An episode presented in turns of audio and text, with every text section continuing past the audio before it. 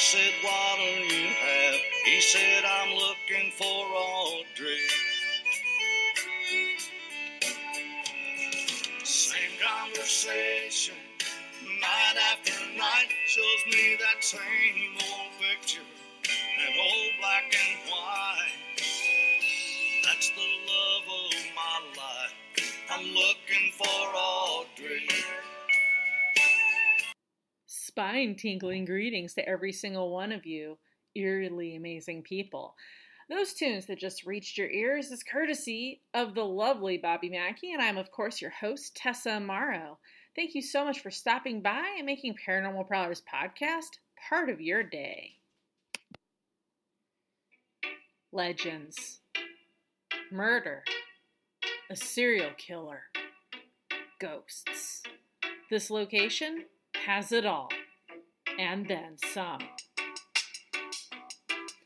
Get a poncho or a raincoat on and cover up your electronics, as today we find ourselves in the middle of the Long Island Sound.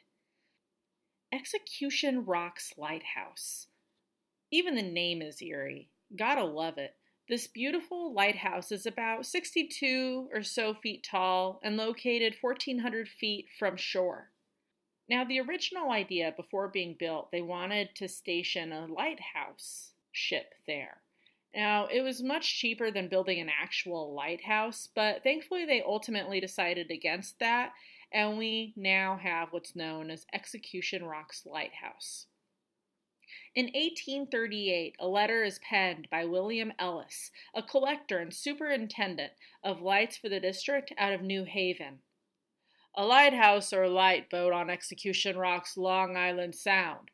The Execution Rocks lie near the head of Long Island Sound, the eastern extremity of the reef bearing from Sands Point Light, north 21 west.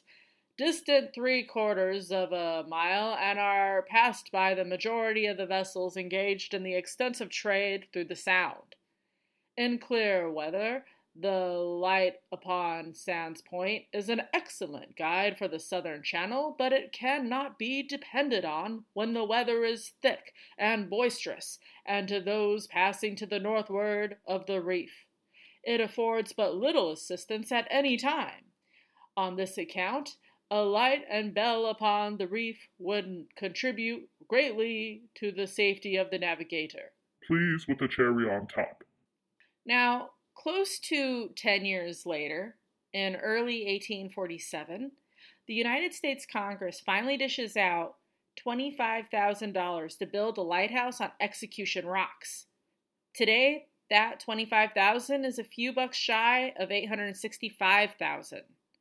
Construction is complete by 1849, but is not officially lit until the following year in 1850.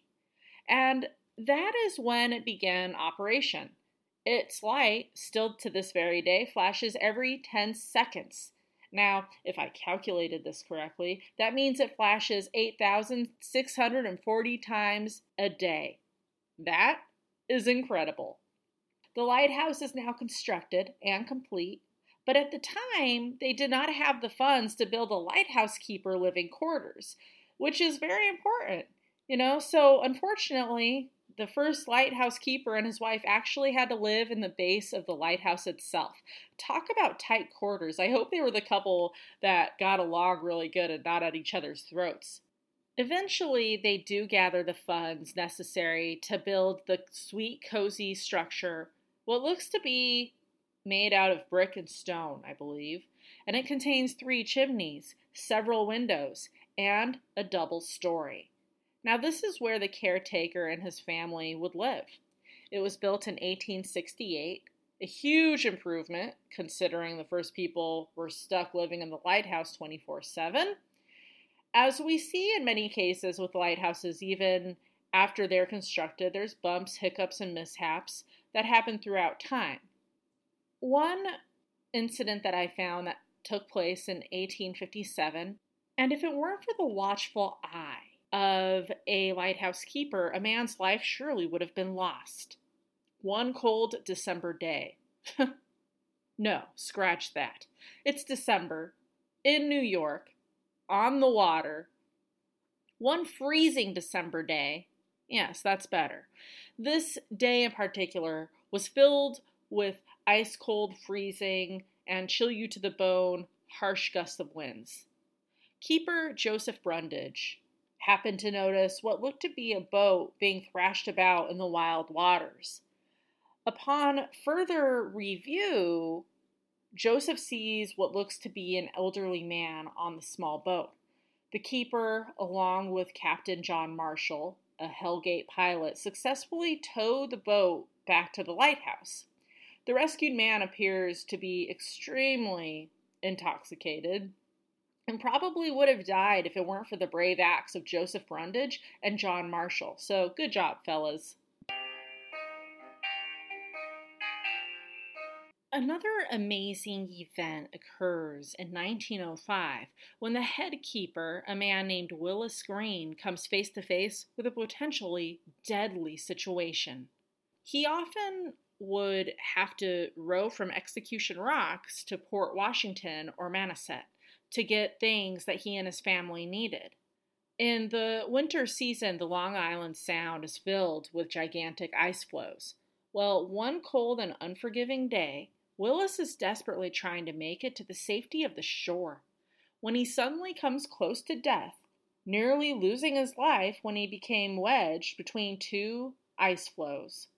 Friends in the village, they offer to get him back to the lighthouse, but at this point, his family had already gone without food for over a day. He cannot come back empty-handed. He also did not want to put who would have been his friends and rescuers in harm's way. So Willis, he kindly declines the offer. He is on a mission, and he intends to complete the mission. As he leaves the safety of the land with food in hand, people watch with high hopes, prayers, adrenaline, and anticipation as the head keeper slowly finds his way back to Execution Rocks, and they roar with pure ecstatic and joy when he arrives safely.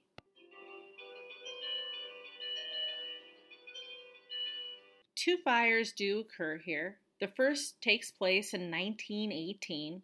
Now, thankfully, with the help of the lighthouse keepers and Navy patrol boats and soldiers from Fort Slocum, they were able to get it under control, but not before the inferno causes $13,500 in damages. Today, that's $253,653. The end result of the first fire was the complete loss of the engine house and the machinery. The tower and oil house were damaged as well. Thankfully, no lives were claimed. It all started as quite the normal day at Execution Rocks. It's December 8th, 1918. Lighthouse keeper Peter Forgett notices the engine that provides the power to the light and foghorn is running much slower than usual. The job that it details, this is quite unacceptable. It could be life and death. So Peter goes to investigate the matter. He heads to the engine room, and as he goes to open the door, he is shocked to see flames licking the air viciously. Thankfully, he came when he did, or who knows what more damage could have been done. Now, sometime in 1920, the lighthouse finds itself dancing with flames once again. This time, the culprit was an overheated exhaust pipe, setting the engine room on fire. There was some smoke damage to the clockworks and lens, but it was quite minor. Earlier that same year in 1920, on a cold February day, the steamer Maine collides with the rocks on Execution Rocks.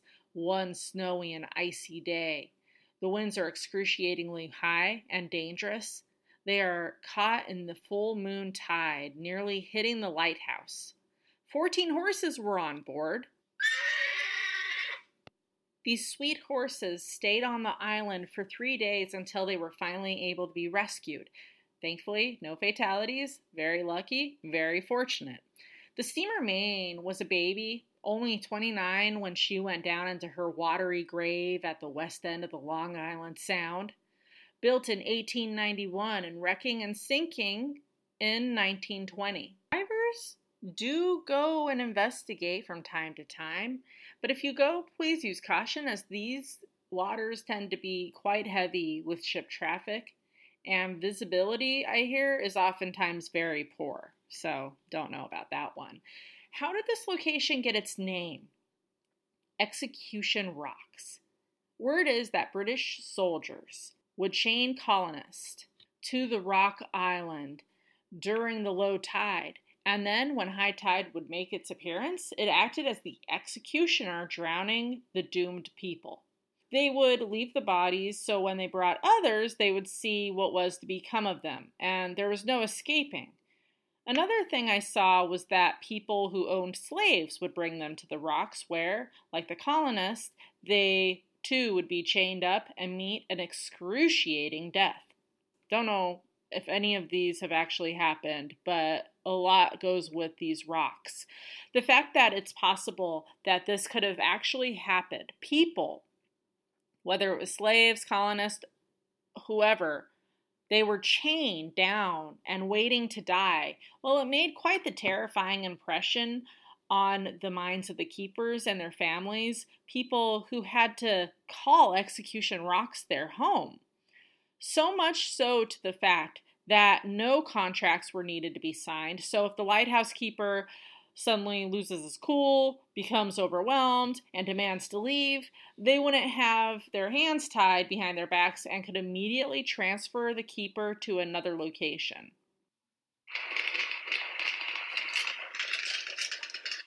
During the American Revolutionary War, a ship that was filled with British soldiers were on their way with the sole mission to stop General Washington. And it was during this excursion that they hit a reef head on. It turns out to be Execution Rocks, hidden anxiously under the water, waiting to attack, waiting to make its move. No one on the ship survives this wreck. More deaths linked to the deadly island. Online, I found a man who was the last officer in charge at the lighthouse, a gentleman who retired from the Coast Guard. He says that several people had been murdered here by the British Army during King George's reign in England. And I tried to find a way to reach out to him to have him be on, but I was unsuccessful. I was unable to find him, so... But if he's listening by any chance, thank you for your service with the Coast Guard. It is greatly appreciated. In my lifetime, I have murdered 21 human beings. I have committed thousands of burglaries, robberies, larcenies, arsons, and last but not least, I have committed sodomy on more than 1,000 male human beings. For all these things, I am not the least bit sorry. Enter Carl Panzram, one murderous bastard that is linked to Execution Rocks, a horrific serial killer that places himself in the area in his own autobiography. In the 1920s, this international killer, who claimed several victims not only in the United States but also in South Africa, uses the area for dumping ground for his victims. I would take a rope and tie a rock onto them, and put them into my rowboat, row out in the main channel aboard 1 mile, and drop them overboard. I figured it would be a good plan to hire a few sailors to work for me, get them out to my yacht, get them drunk, commit sodomy, rob them, and then kill them. This I've done. Now, excuse my language, but this man was a brutal fucking killer and a vicious, heinous man. If you want to call him a man, a ravenous beast seems more appropriate for Carl Panzram. He had no regrets. Well, I take that back. He did have two. I am sorry for only two things. I am sorry that I mistreated some few animals in my life. And I am sorry that I am unable to murder the whole damned human race. Like, wow, really? What do you say to something like that? Carl had pure hate running through his veins. His crimes ranged throughout the states. In 1920, in New Haven, Connecticut, he breaks into the mansion of William H. Taft, On a side note, I actually visited his grave at Arlington National Cemetery. Now, this is no random break-in, no random robbery. Carl knew exactly whose home, or at that time it was the former home, of Taft, a man he held responsible for putting him away in Leavenworth. Something that Panzram was obviously very bitter about. He steals a ton of stuff, including some of William's wife's jewelry and Taft's Colt 1911 .45 caliber. With the money he had stolen, he buys a yacht that he names Aquista. With this yacht, he is able to get sailors and lure the unsuspecting men to their sudden deaths. And it wasn't hard either. Oftentimes, he would find these sailors at bars, usually already plastered drunk. They were eager to jump at the opportunity to make some additional money, not knowing that they just got a date with a rope and a Colt 45. We would wine and dine, and when they were drunk enough, they would go to bed. When they were asleep, I would get my U.S. Colt Army automatic that I stole from Mr. Taft's home, and I would blow their brains out. He will take out several people this way until his right-hand lady, the Aquista, sinks, and the sailors are able to breathe a sigh of relief and are a little bit on the safer side.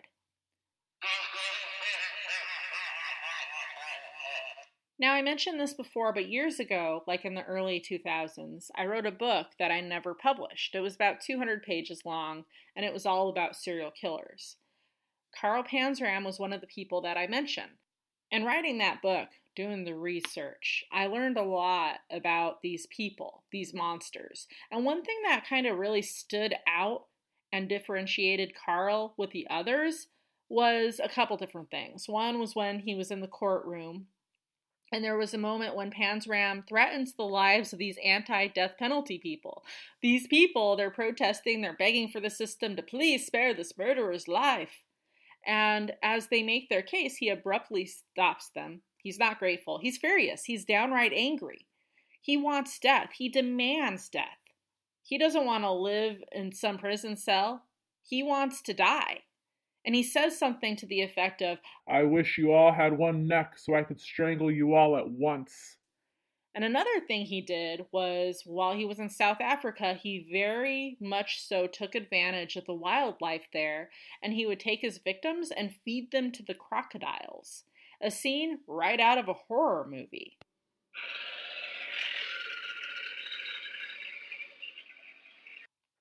And I think it's probably safe to say that many people were relieved when he was finally executed by hanging in 1930. Before his execution, he is asked if he has any last words. His last words are basically taunting and talking shit to the executioner, the very man that will end his life. "Hurry up, you hoser bastard. I could kill a dozen men while you're screwing around." In his autobiography, which he wrote while incarcerated, he pens, "All that I leave behind me is smoke, death, desolation, and damnation." Sometimes death is like the only option. Good riddance, dude. Visitors have claimed to have seen full-bodied apparitions at Execution Rocks and shadows that dart back and forth, hearing disembodied footsteps and sounds that they cannot explain, even a seasoned skeptic would have issues doing so. People have also heard cries and torturous screams. Are these the souls of the people that were chained to the rocks? You can actually take a boat tour there via a water taxi, and I saw that the price is $75 for these tours, or you can do a unique Airbnb and stay the night for $300. I believe you're provided with an air mattress, water, and a portable camp toilet. This is definitely for the unique experience, saying that you were able to stay in a haunted lighthouse in the middle of Long Island Sound, and not so much for luxury. Like, no electricity, nothing. So just, you know. But who knows? You may make a new friend, perhaps with one of the American Revolutionary War soldiers who were executed, as it is believed that several haunt Execution Rocks. Now, I found some online accounts of people sharing their experiences and their encounters, people who have either stayed here or visited here from a tour. One overnight guest was jerked awake at 2 a.m. by an extremely loud crash-like sound, followed by howling wind. Somehow a door had come loose and blew open. This made the entire living room, where this person was camped out in, rattle. The person decides to go outside for a moment to get some fresh air. It was high tide. The waves that had earlier been yards below us were now right at the doorstep, as of to remind me of the location's gruesome history. Another visitor describes the living quarters as eerily quiet. In one corner of the house rested old musical instruments that no longer make sounds. In the attic hung a ghost-like image hanging from the ceiling. Inside, fine dust covered the entire floor. At the end of the structure, spiral staircases wound into the tower. Finding the bottom of the stairs was like playing a game of hide-and-seek in an unfamiliar house. Up in the lantern room, however, sunlight poured in through giant glass panes, offering soaring and majestic views of the Long Island Sound. I found a video on YouTube of a paranormal team sharing their overnight investigation at Execution Rocks. They document the water taxi ride, and almost immediately as they walk inside, they're hearing sounds. And I don't believe, besides the camera, they had any equipment on yet at this time because they had just gotten there. But the video does capture what sounds to me like a disembodied voice. And remember, folks, they're in the Long Island Sound. There's no cars, people, loud neighbors, no animals, no honking cars, nothing. It's just them, the water, and the ghosts. Another thing that's hard to explain is that they noticed the door that just moments earlier they opened, entered, and closed behind them is now open. Now, they even mentioned, it's kind of hard to open and close this door, like it's a very heavy door. And yet, here it is, just completely open as if it was as light as a feather.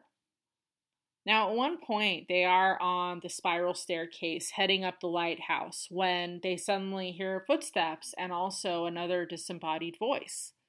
They hear so many different things that they mention a few times. They wonder if someone came here and is actually hiding and watching them. They're stuck here until the morning. There's no calling an Uber or jumping in a taxi and driving away. When you stay here at Execution Rocks, there's no way out. It's just you and the Long Island Sound. So for the thrill seekers and the adventurers out there, and for the people who don't mind not having electricity 24/7, you might want to put Execution Rocks Lighthouse on your bucket list. Did you enjoy this week's episode? Yes! Listen to the others. They are equally awesome. Haven't heard every single one yet? No need to cry. You can head on over to any of those awesome podcast platforms such as Amazon Music Podcast, Castbox, Stitcher, Podbean, Overcast, Owltell, wherever you may roam, to listen to your other amazing podcasts. You'll probably find Paranormal Prowlers podcast lurking in the background. This week's special city shoutouts go to Luleå, Sweden, Brandon, Mississippi, Pittsburgh, Pennsylvania, Williamsburg, Virginia, and Northwells, Florida. As always, it is awesomely appreciated. Thank you so much for stopping by. And here's a message from my good friend, Alexander Falk. People, if you don't come back and listen to Paranormal Prowler's newest episode, I will come and beat you with a rubber hose like you've never been beaten before.